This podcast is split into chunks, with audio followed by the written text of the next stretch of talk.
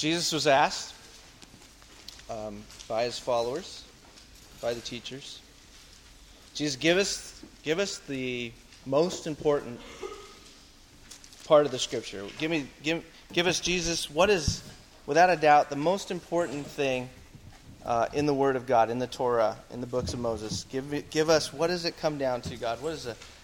Jesus, what is it, in your opinion, as you're a rabbi, you can teach us, you know, what is it that we, we cannot live without? Uh, take away the rest of Scripture. What would be the greatest commandment? That's what he's asked, or he's asked by the people uh, around him. in Deuteronomy 6, he basically just quotes what every Jewish boy and girl raised in a Jewish home would, would naturally have memorized, has said repeatedly growing up all their lives. Um, it's called the Shema. Everybody say that? Shema. That's how you remember it, because for us it's kind of a, a, a, wacky word. But really it just means hear. In Hebrew it means hear. It says, because it comes from Hear O Israel, in verse 4. And uh, basically, when you see uh, Hasidic Jews or traditional Jews, they'll have the phylacteries attached to themselves. And this scripture, the Shema, will be in that. That's what they'll have attached to their arms. They took the Word of God literally. It says, keep it close to your heart, keep it next to your mind. And, and so they did that literally. They took these things and we, they put the Shema and they wrapped it up and they put it in a little box and they would hold on their wrist or they would have it on their forehead in between their eyes in fulfillment of that, which they took literally. Now, we, we might look at that today and just say, man, that's kind of odd. You know, I don't usually want to put a little box in the middle of my eyes. But um, they took it so literally. There's so much importance placed on this scripture that of all the other scriptures they could have chosen, they chose this one and it's for good reason because really it just summarizes in, in, in its context uh, what Jesus emphasized when he was asked the question, What is the greatest commandment? It says in, in chapter 6, he says, This is the commandment, and these are the statutes and the judgments which the Lord your God has commanded to teach you, that you may observe them in the land which you are crossing over to possess. That you may fear the Lord your God, to keep all his statutes and his commandments, which I command you, you and your son and your grandson, all the days of your life and that your days may prosper or prolong, be prolonged. So he's basically saying that when you go into the land of Israel that I'm giving you, I want you to remember one key thing. You're to fear the Lord your God and keep all of his statutes, his commandments, which Moses was giving them. In verse 3, it says, Therefore, hear, O Israel, and be careful to observe it, that it may be well with you, and that you may multiply greatly as the Lord God of your fathers has promised you, a land flowing with milk and with honey. Here comes the Shema, S H M A. Hear, O, Lord, or, o Israel, the Lord our God, the Lord is one. You shall love the Lord your God with all your heart, with all your soul, with all your strength. And these words which I command you today shall be in your what?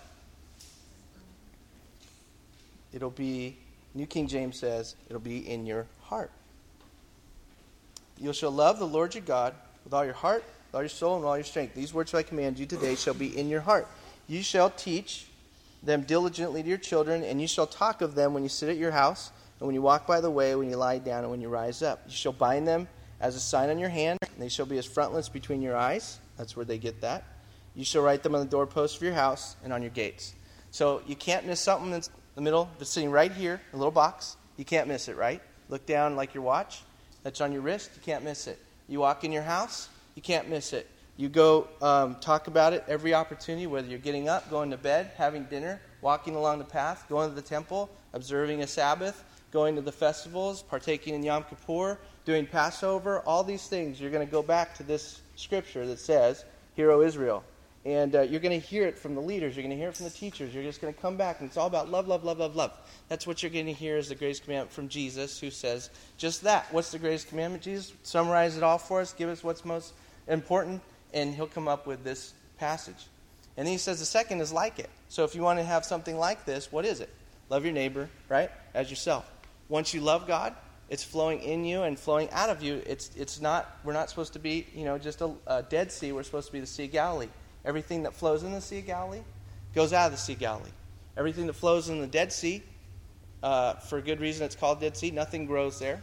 Why? There's no life in it. It just gets, receives, and never gives away. And so when you have the love of God flowing in your heart, flowing in your life, you're loving Him with all faculties involved strength, heart, mind.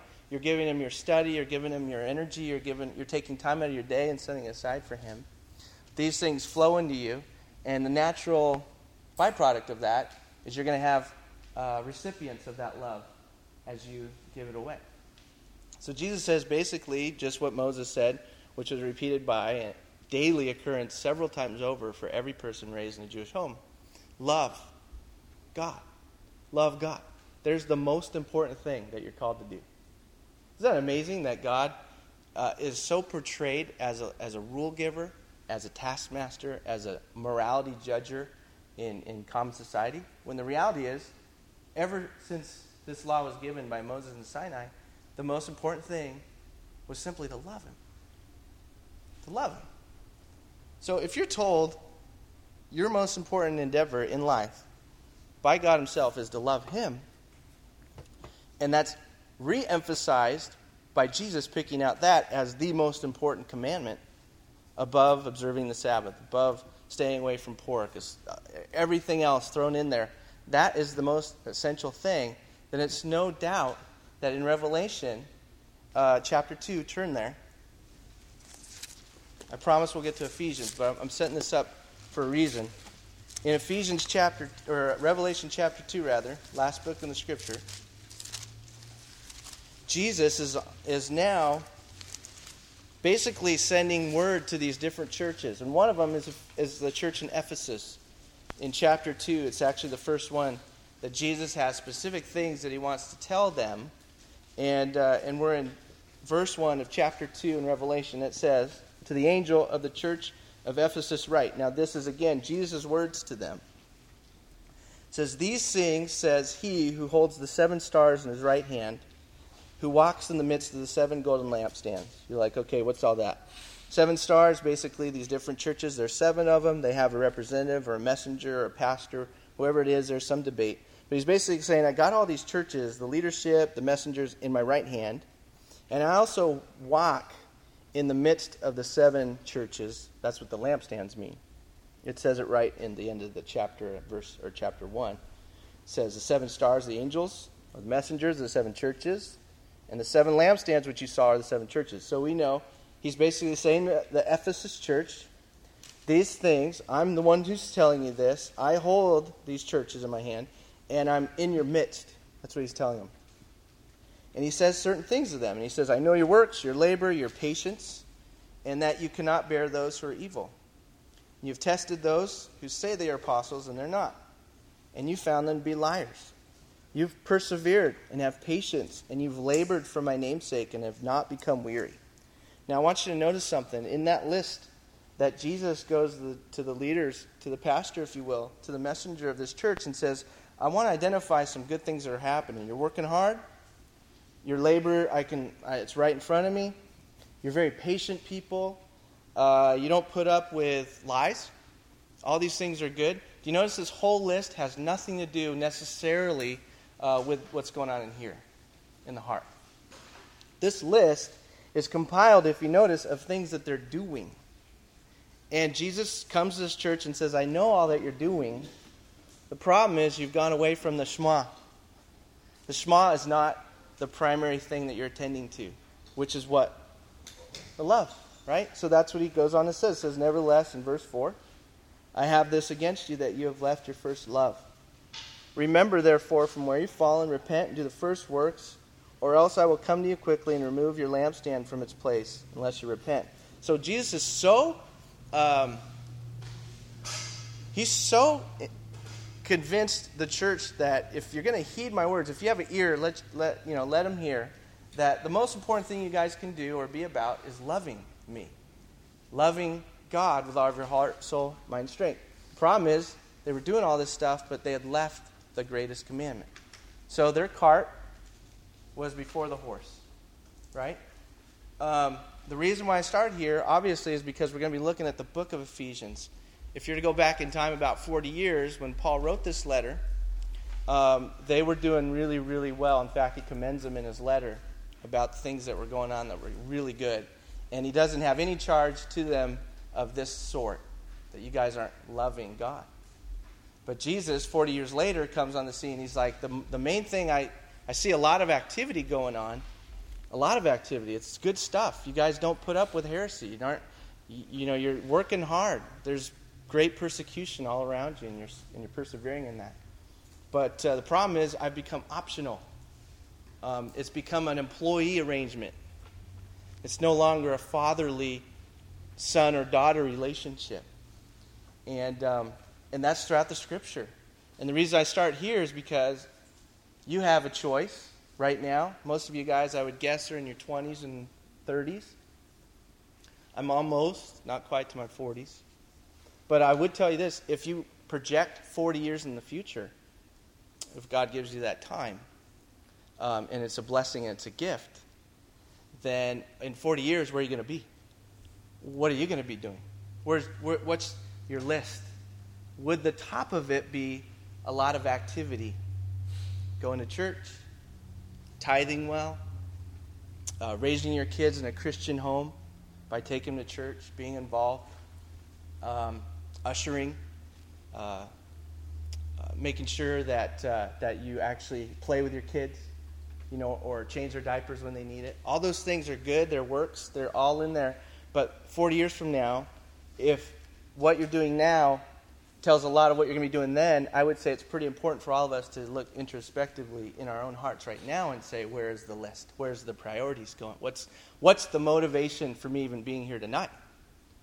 Is it, is it cool to come? Is it a social thing? Is it, is it just another thing that, well, it's good for me, I should go? Or, or have we missed it entirely where Jesus would say, you know what, if we don't correct things here or now, then what's ahead is going to be even worse. In fact, to the, to the degree where it's better for me to remove the church than to have them be away from loving me. Does that make sense? That's why it's so vital and why a lot of what we're talking about through Ephesians is so critical because Paul spends so much time, especially in chapters 1 through 3, of reminding us why we love and why we're not employees. Okay? Why we love and why we're not just doing stuff because it's better than Buddhism. Because Buddhism's a little boring I can't get my head or my foot behind my head when I try yoga. You know, that kind of stuff. I, there's more to this, in other words, than, than just doing stuff and looking like a Christian. And, and unfortunately, we get kind of in the routine or we lose that kind of emphasis in our own lives that says, what is the gospel and why do I love God? So that's where we're at in Ephesians 1. Is that 40 years from now, I want you guys to be more in love with Jesus, more, more um, motivated, I guess, by what he's done on your behalf. Not so much that you're loving him in what you're doing, but that you're so mindful still. It's as fresh as ever. It's more penetrating your soul than it's ever been 40 years from now when you guys are looking at retiring, possibly, if that ever happens. uh, quote unquote retiring, is that that would be what's coming out of your heart. So it's really for us, if we look, we have a gift, we have the Bible, and in it contains the Ephesian journey, if you will. And it didn't, it wasn't ending well. It wasn't ending well. So that's why we're that's why we're setting that up. Is let's not get away from the Shema. Let's make that cornerstone in our hearts and that decision now. It's like, Lord, please, if our prayer is anything in this season of life that you're in, let it be, Lord, don't let me get into a employee situation or a servant situation, but let me remain in love with my Father. Just as if my young son says, God, you know, Dad, I want to live with you forever, I take that as a good sign, right? If he said, Dad, I want to work for you forever, I want to mow the grass forever, I would say, Sweet. I was waiting for you to say that because I'm so tired of doing it. That aside, I would be really bummed because I'm like, No, I want you to just hang out with me and love me. You know, there was a, a new dad I was talking to um, today, came in the office. Um, you guys know Square Burger? Uh, Dave Thomas. He, he, had a, he and his wife had a little boy not too long ago, and he was in the office. And I'm all, Dave, how does it feel to be a dad? You know, and he's like, man, I just, I just, he's so great. Even when I get home, he's a pilot. When I get home, uh, he'll see me, and then he'll like look at me, and then, it, oh, it's dad, and then give me a smile with his two little teeth. And, you know, and, and Dave's just, you know, Nick was there, right? He's just glowing. That's that's the love of the Father that He has for you guys. It, even to nth degree more, infinitesimally more than that. And we're like, God, I'm going to tithe. I love you so much, I'm going to go to church. And he's like, you know what? I want you to love me because you know the gospel and you're, you're humbled. So let's turn to Ephesians chapter 1. And let's be reminded together of why we're setting our signposts to God's grace. and setting our course to love God with all our heart, soul, mind, and strength.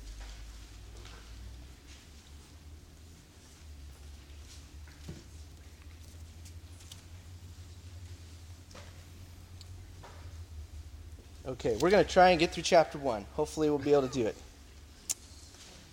It's a big chapter. Okay. I'm reading from the New King James Version. It says this Paul, an apostle of Jesus Christ, by the will of God, to the saints who are in Ephesus and faithful in Christ Jesus. Grace to you and peace from God our Father and the Lord Jesus Christ. Blessed be the God and Father of our Lord Jesus Christ, who blessed us with every spiritual blessing in the heavenly places in Christ, just as he chose us in him before the foundation of the world, that we should be holy without blame before him in love, having predestined us to adoption as sons by Christ Jesus to himself, according to the good pleasure of his will, to the praise of the glory of his grace, by which he made us accepted in the beloved. In him we have redemption through his blood the forgiveness of sins according to the riches of his grace, which he had made to abound toward us in all wisdom and prudence, having made known to us the mystery of his will, according to his good pleasure which he purposed in himself. That in the dispensation of the fullness of the times he might gather together in one all things in Christ, both which are in heaven and which are in the earth, in him. In him also we have obtained an inheritance being predestined according to the purpose of Him who works all things according to the counsel of His will, that we, who first trusted in Christ, should be to the praise of His glory. In Him you also trusted after you heard the word of truth, the gospel of your salvation, in whom also, having believed, you were sealed with the Holy Spirit of promise, who is the guarantee of our inheritance until the redemption of the purchased possession to the praise of His glory.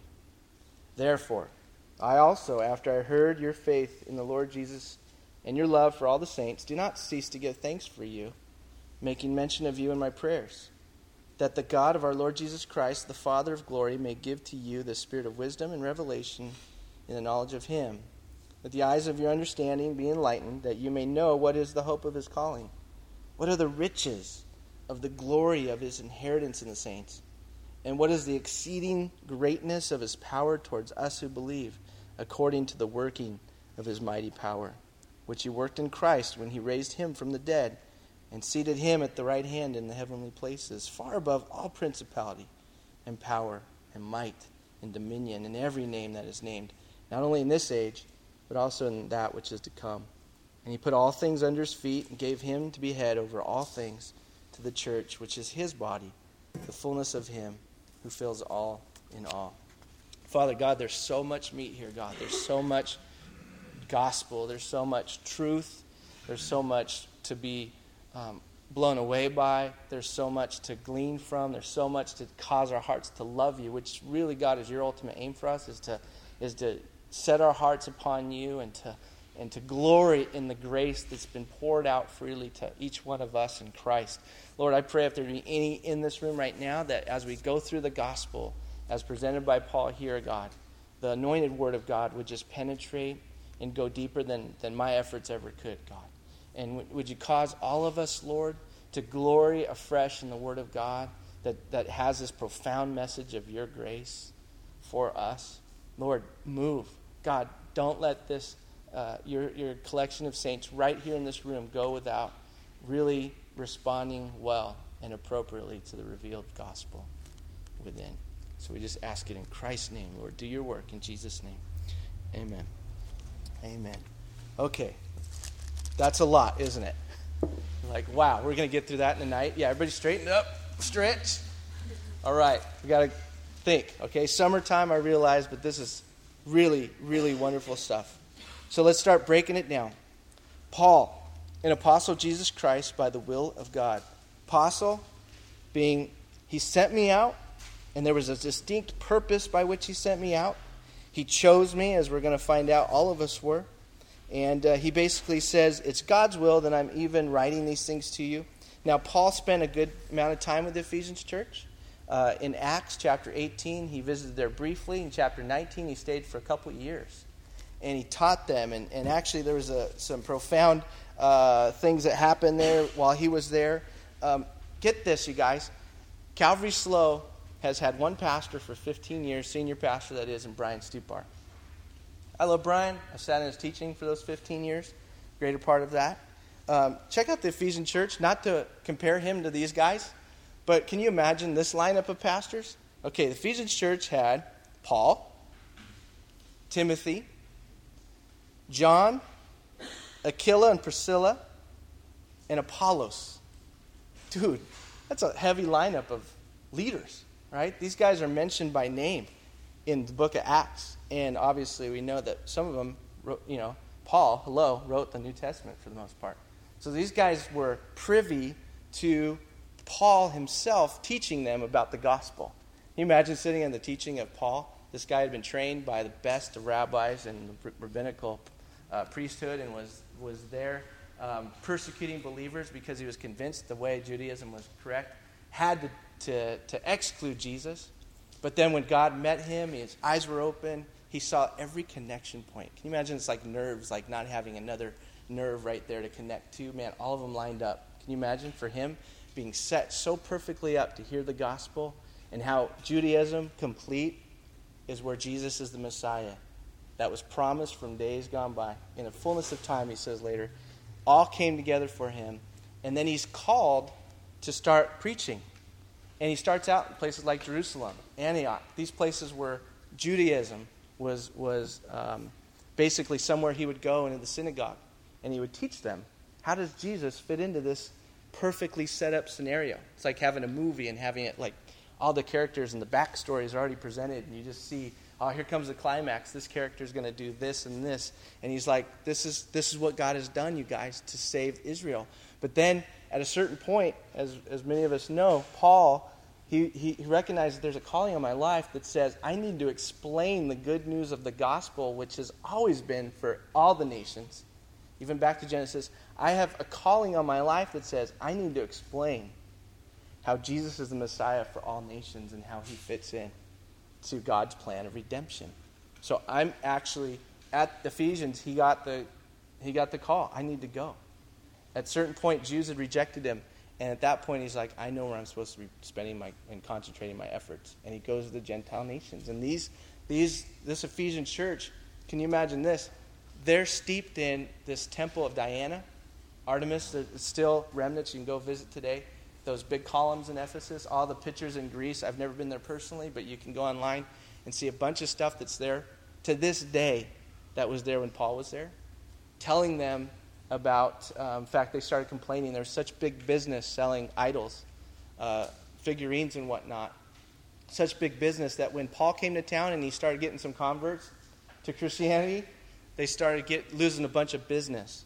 And they started complaining so loud that for two hours, get this, two hours they're in a theater and the people are yelling um, diana is the, is, the, is the god of ephesus. Two hours just straight and they're just sitting there like okay what do we do now? Because they were so upset that paul and his followers were making such a they're putting the business on its head basically.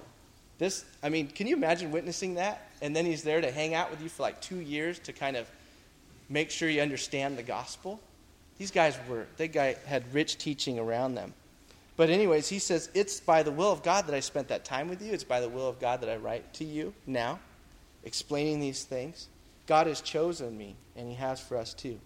So he says, Paul, an apostle of Jesus Christ by the will of God, to the saints who are in Ephesus and faithful in Christ Jesus. Now, there's a few manuscripts, few older manuscripts that don't actually have the words in Ephesus there in, in, in the manuscript itself. Just a few. Most of them do say Ephesus. But what they're thinking is there's a blank spot left there. That this letter might have just gone to the seven churches I read in Revelation in Western Turkey of today. It would have been there, and it would have just been basically to an area, not necessarily a specific church. Where Ephesus, being the Roman um, capital, the Roman province there, uh, heavy duty city, very important, both in Judaism as well as just uh, Roman uh, history, would have been them just taking their pen and saying, it was probably meant for us. It was probably meant for us. But many of the manuscripts do have Ephesus there. But because of that gap in some of the manuscripts, they just think Paul was basically saying the Ephesians are, are one church in many churches in that area, and I want to send this to all of them. Because in Ephesians, in this book, in this letter, there's not specifics of like, well, this is what you're doing right, and this is what you're doing wrong, like the Corinthians. You know, that letter, you read a personal story, right? This is where you guys are blowing it. Not in Ephesians. It's gospel, gospel, gospel, and then the application. So he says, To the saints who are in Ephesus and the faithful in Christ Jesus, grace to you and peace from God our Father and the Lord Jesus Christ. So he's basically saying, Grace to you, or charis, uh, that is the Greek word for grace. He says, If you have grace poured upon you, then you're in a position to have what? Peace. Not in the reverse order. You have God's favor upon your life, you experience peace. And he's saying, grace, peace that comes from that grace, from God our Father and the Lord Jesus Christ. Blessed or praised or exalted be the God and Father of our Lord Jesus Christ, who has blessed us with every spiritual blessing. That every word in the Greek means all. Go figure. Every spiritual blessing in the heavenly places in Christ.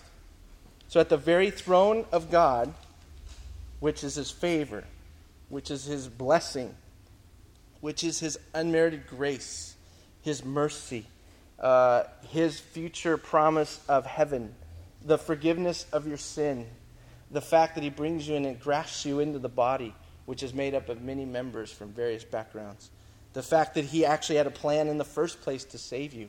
It's all yours, it's already been given, and it's found at the throne of God, and it comes through who? In Christ. In Christ.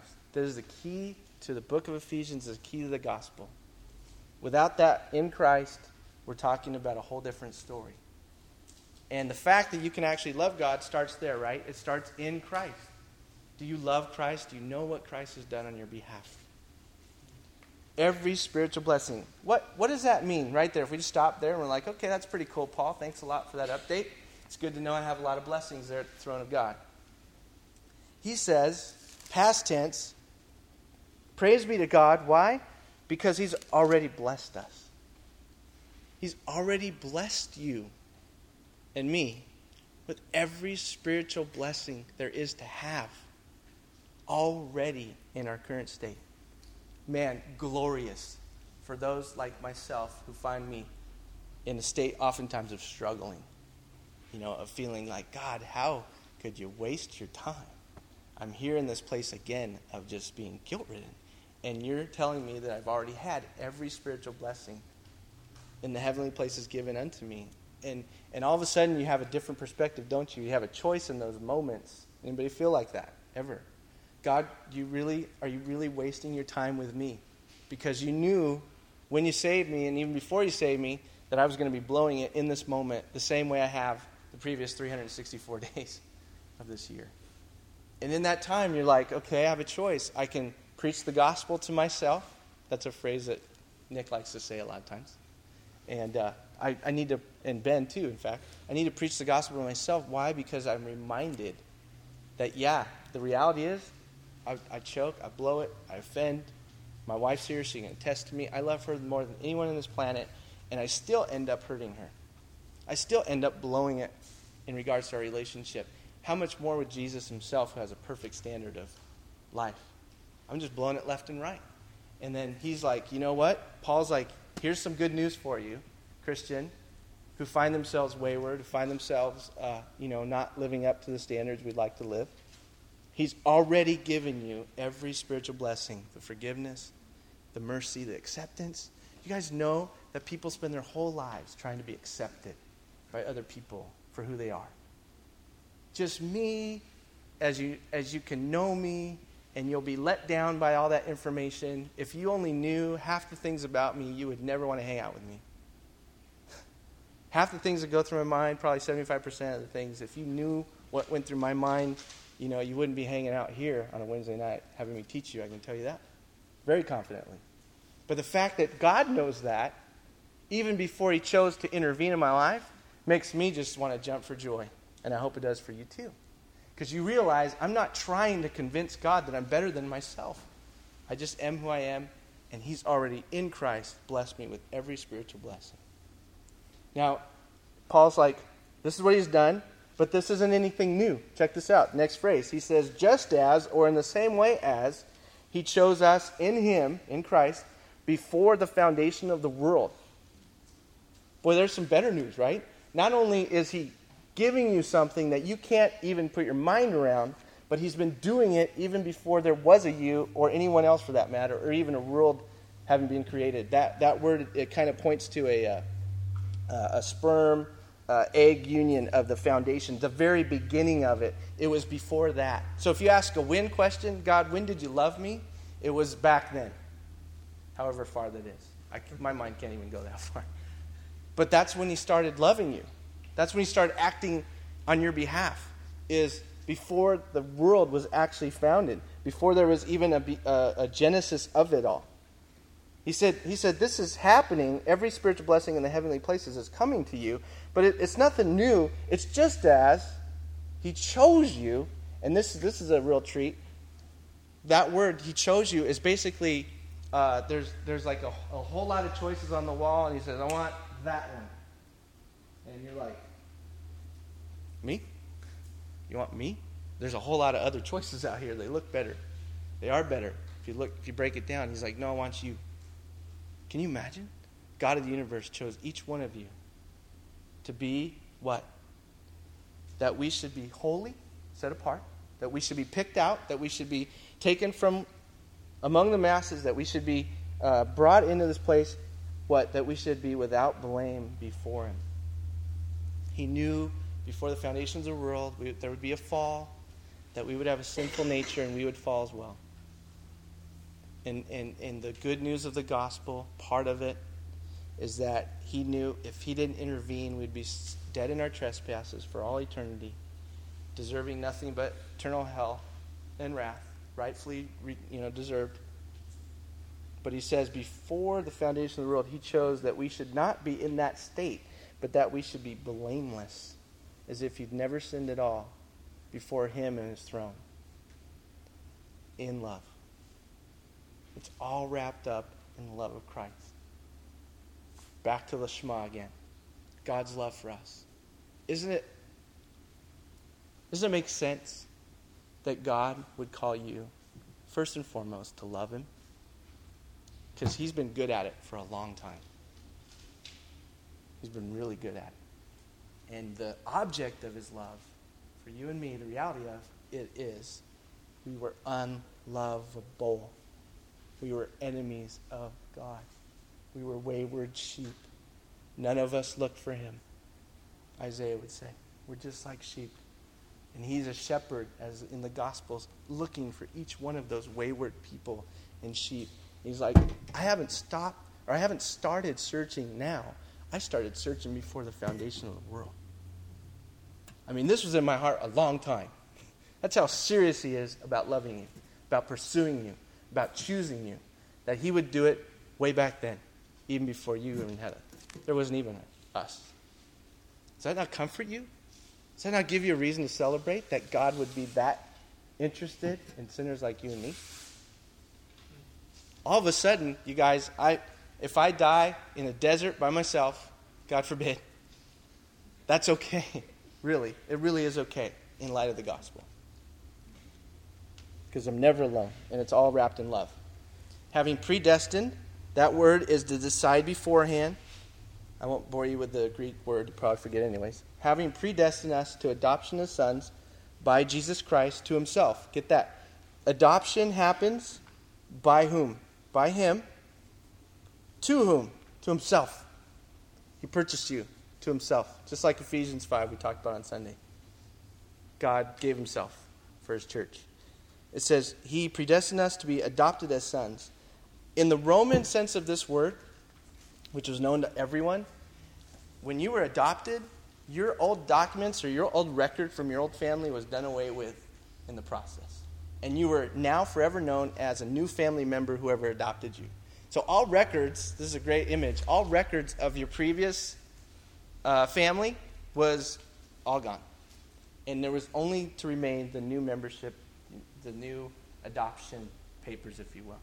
And Just as we were children of darkness, just as we were children of wrath, we were uh, controlled and, and led by the whims of the enemy.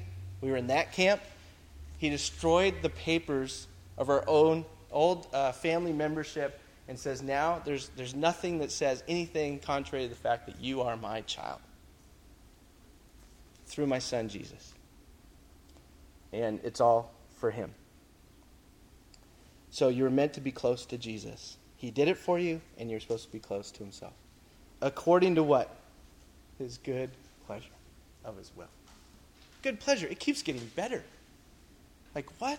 You're good? The good pleasure of God was accomplished by him saving you and adopting you and making you and me his children. Guys, you look around at the gals in this room or any gal you come across, you better remind yourselves often that they are princesses, that they are daughters of the king. Don't laugh, it's true.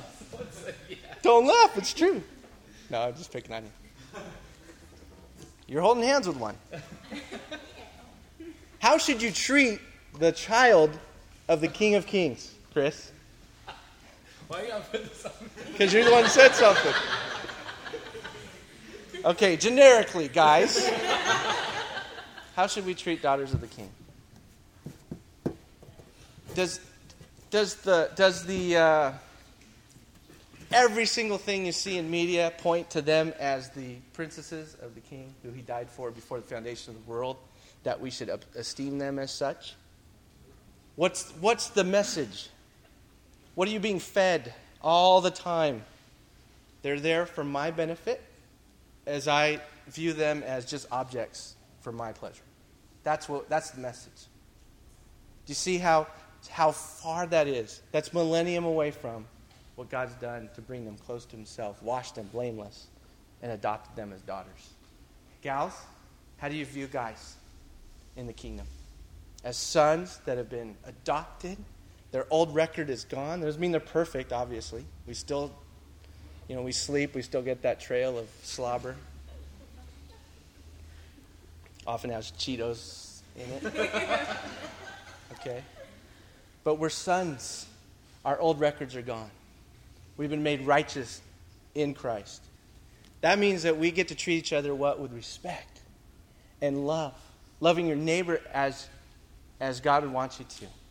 As recognizing there's something miraculous going on here, and I want to be a part of it and it's called f- the family that he's being molded together into one body. Whether it's Jew, Gentile, poor, free, slave, master, whatever, we're all in one. So just a little plug for treating each other well and with respect. Okay, the, verse 6 To the praise of the glory of his grace, so the, the grace that he's pouring out in all these things is praiseworthy.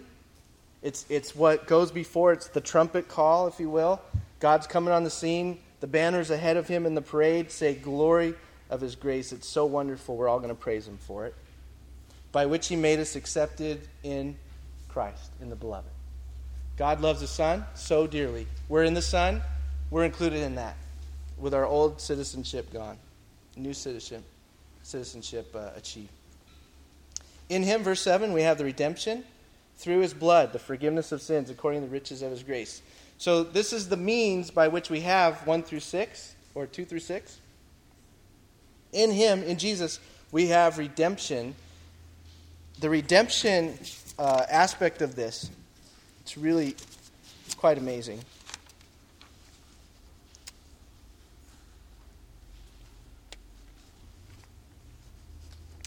It is, in the Greek, luo truo, and I'm I'm chopping that. I'm, that's not even close, probably, in the Greek.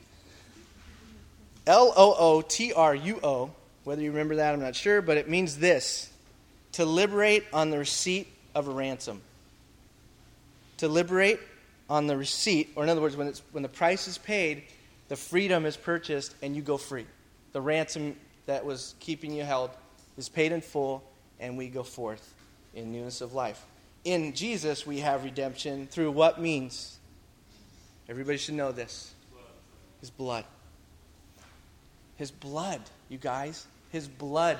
He suffered and died, and blood that really coursed through his veins spilled out in, in simultaneous uh, substitutionary death, the propitiation of your sins, which basically means he was the wrath absorber, absorber was just spilling out, all the while saying, if you don't believe all this gospel, believe it now because here's the evidence of it. I am the King of Kings, I'm the Lord of Lords. I will always be celebrated as the magnificent one who gave his life. Here's the evidence. Should I be here? No. Uh, do I want to be here? I want to if it's in the if it's in the context of what it takes. I'm willing to to go that route for the people that I loved that did not deserve one iota of my love. But I have chosen before the foundation of the world. This is a mystery that I'm going to go this far, but I am, and all the blood that's trailing out of me right now is a testimony of that. And it is by the it is the very means by which God could say, He passes over seeing the blood applied of his son to your go, you know, doorpost of your heart and says, This one does not get wrath. This one has been passed over. The judgment is passed over. Look over in Hebrews 9 with me, real quick. Hebrews 9 talks all about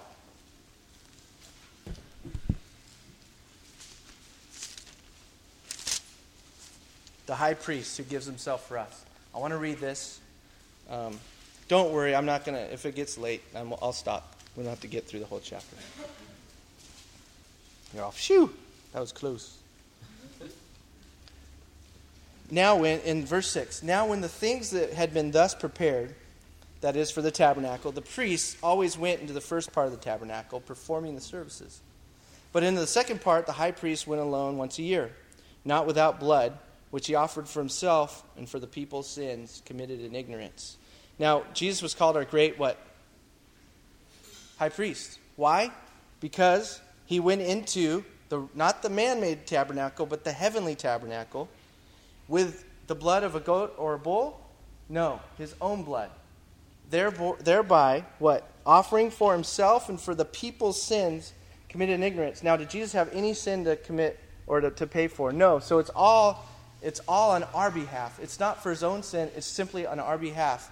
And it was symbolic, verse 9, for the present time in which both gifts and sacrifices are offered, which cannot make him who performed the service perfect in regard to the conscience, cons- concerned only with food and drinks, various washings, and fleshly ordinances imposed until the time of Reformation. In other words, all the things that were symbolic of the reality, which is the only way you get forgiven of your sin is by death, was actually there at the temple. They were all symbols created by God created by God so that we would be able to have a picture of what the reality was that you can only go into the presence of God through having blood presented, and there's only one person that can go.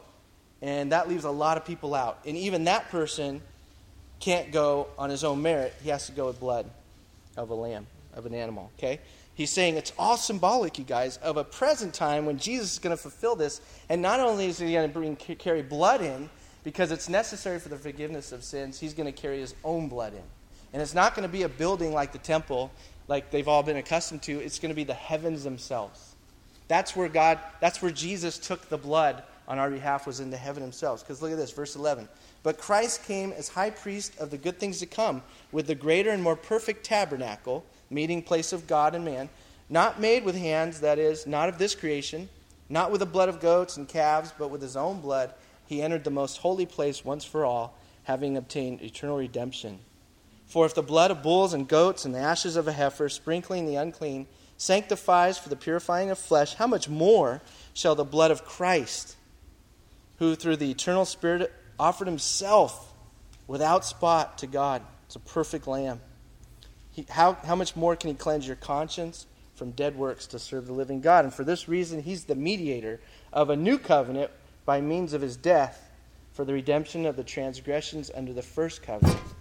We were guilty, and he did all this so we could be forgiven, that those who are called may receive the promise of the eternal inheritance, or every spiritual blessing in the heavenly places. That's what Jesus accomplished at the cross for you and me. Him going before the Father in the true tabernacle, saying, Father, the offering is here. Just as Abraham, when he took up Isaac to the Mount Moriah, and, he, and Isaac's like, hey, Dad, we got fire, we got wood. There's one thing missing for the sacrifice. We need a sacrifice. And Abraham says, what does he say? He says, God will offer present himself a sacrifice.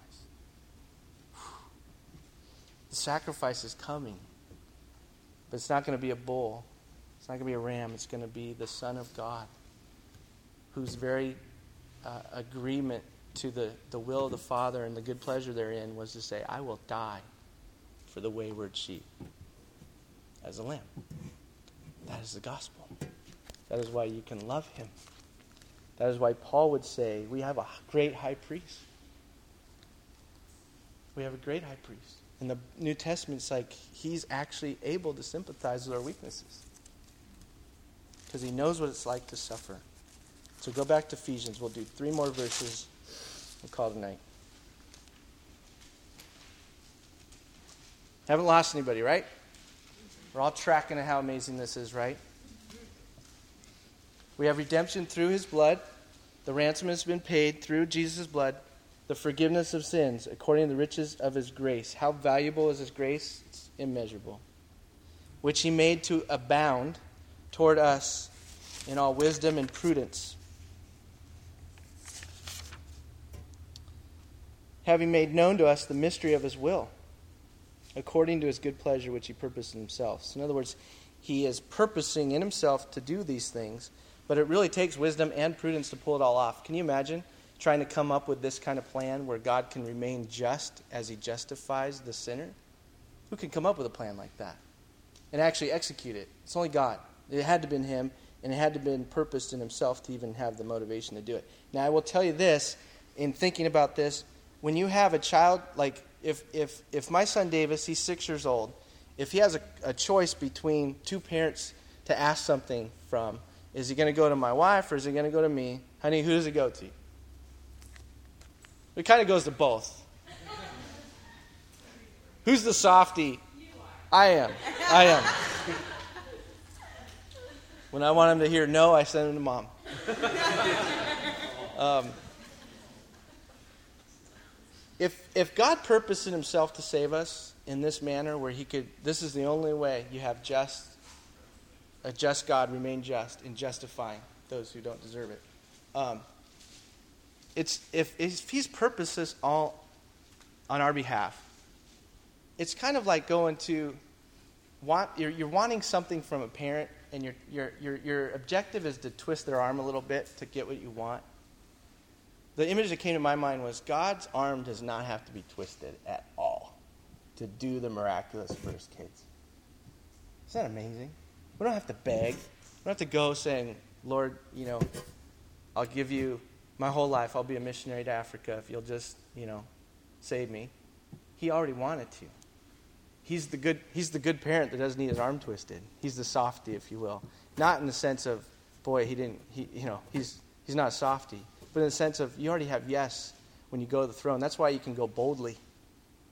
That's why the gospel says you can go boldly to the throne with confidence. Because why? Because if God was willing to do all this on your behalf, how is he going to withhold things that are good for you as a loving father?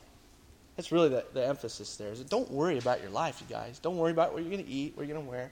That's what Jesus was saying. He's like, Father knows that you need him. That goes for relationships too, right?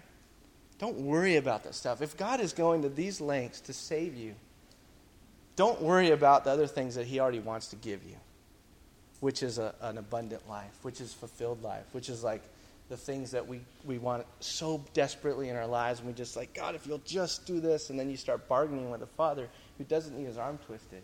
He just wants the faith to say, Yeah, I believe you, God, to give me what you want and take away what you want in the timing you want. That's, a, that's, that's the loving father you're going to. So don't go with this intention of, I got a bargain, or I hope that he's, on a, he's having a good day, and, and I happen to approach him in the right timing, like my kids would do with me or my wife. But go knowing that He's given everything for you. It's purposed in Himself. He didn't need any arm twisting to, to have the gospel be something available to us. Amen? Amen, amen, amen. I'll answer that for you. Okay. So, all right. We could go to 14 if you guys are wanting it. Should we go for it? Just paying, just just giving it your choice. You can't blame me that in the dispensation of the fullness of times he might gather together in one all things in Christ. Dispensation, interesting word, reflects a plan or a strategy. And the plan is of the master or steward of the family, which they have established for the management of the family. Let me read that again. The dispensation, it reflects a plan or a strategy of the, either the master or the father or the steward of the family in which they've established for the management of the family. In other words, he has a family, means his, his children, right? And he's going to execute his management of the family in a way that's beneficial for his kids, which is to save them.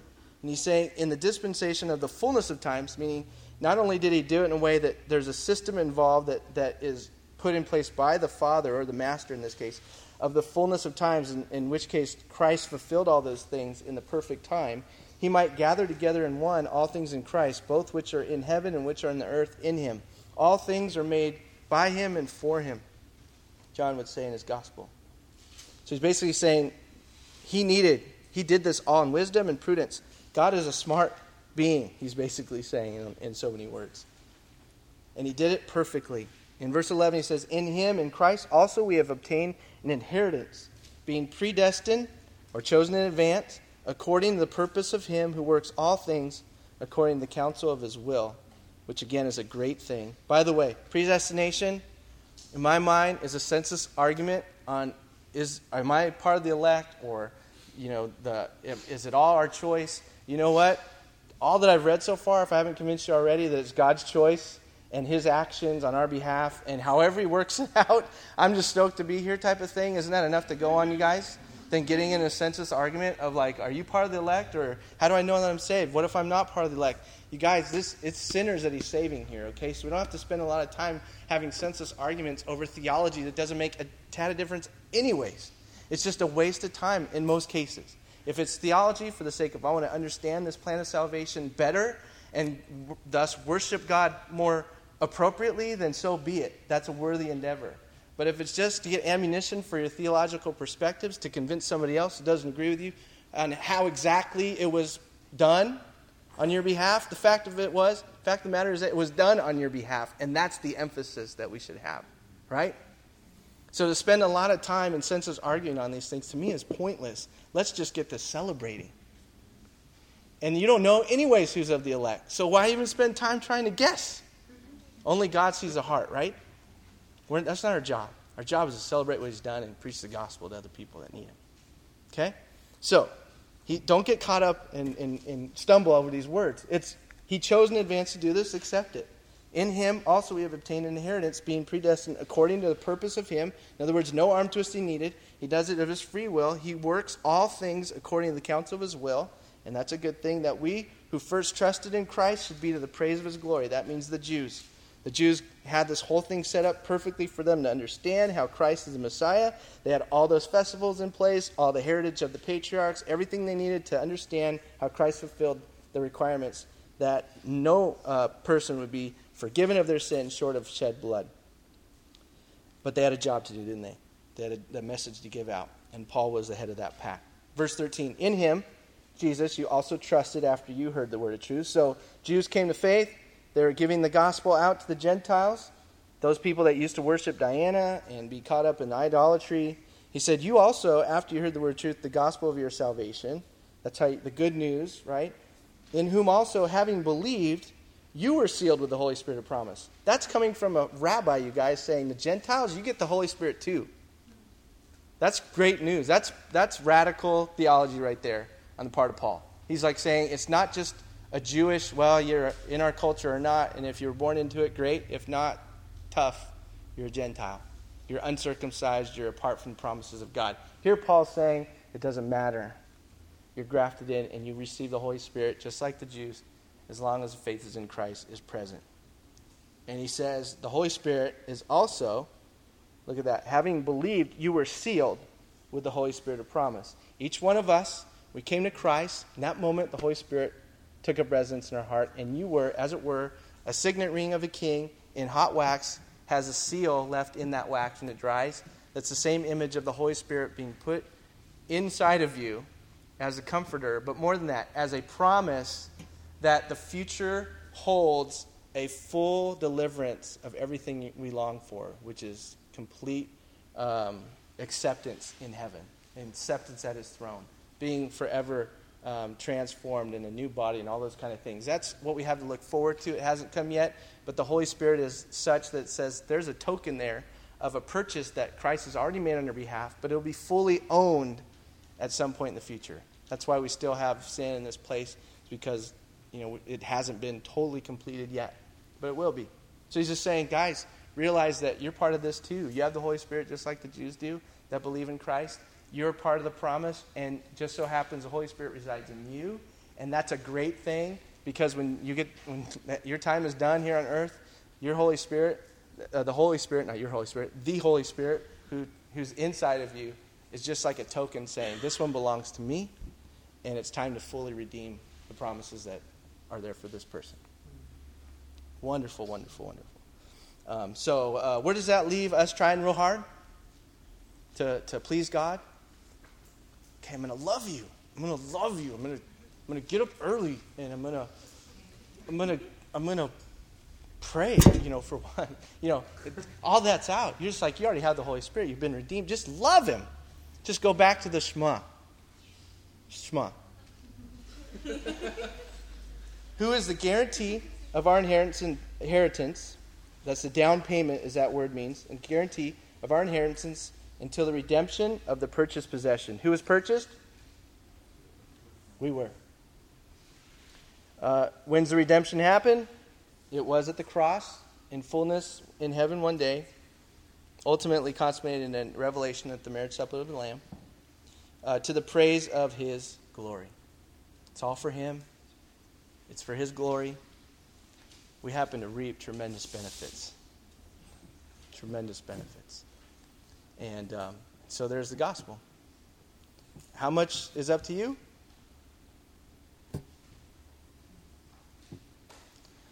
How much do you have to remind yourself of the gospel when you feel like, God, how can you accept me still? Everything. How much do we need the gospel? All the time. How much do we need to know the gospel? It's worth better, you know, it's nothing's better to have than, than, than the knowledge of the gospel of Christ.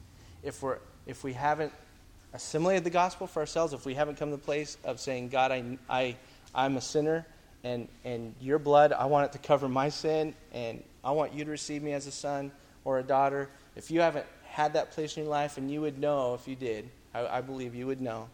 If, if, you if you know tonight everything that's been done on your behalf so that you can be forgiven and accepted in the family of God, if there's a lacking there, then don't leave tonight without talking to me or someone you came with or whatever, because it needs to be established that you are part of the family for which He purchased and did all these efforts for on behalf of. You have to receive that gift as much as I'd give you a present tonight, wrapped with a bow, unless you open that present and receive it to yourself, it goes unopened and unreceived. Christ's work has already been done, but that's where our, our receiving of it is, is part of the process of being redeemed and transformed. That's only half a chapter, you guys, of gospel. Paul has another two and a half chapters waiting for us of deep truth. And then the last three chapters, how do we apply that in our relationships? So it's a lot. We can do it in two months, I believe. Um, you guys encouraged? It, do you see? Do you see? And do you, and, and, and do you see the importance, I guess, of reminding yourself that the greatest commandment is to love God? Simply because He's done so much to be loved. And all of it was true to His character and His own self, His own purpose. So, um, some of us um, sadly, uh, the reality is, or I guess sad reality would be that we would go into like the Ephesians church and kind of gravitate more towards the works, more towards what we're doing, and, and, and leave our first love.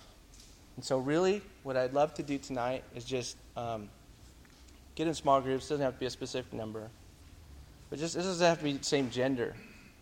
Let's have our, our prayers tonight instead of me just praying. Let's, let's pray and let your heart go forth and just saying, God, and if you're not used to praying, it's okay. Just be as honest with God as you would as with anyone else and just say, God, keep my heart with the Shema, where I would love you.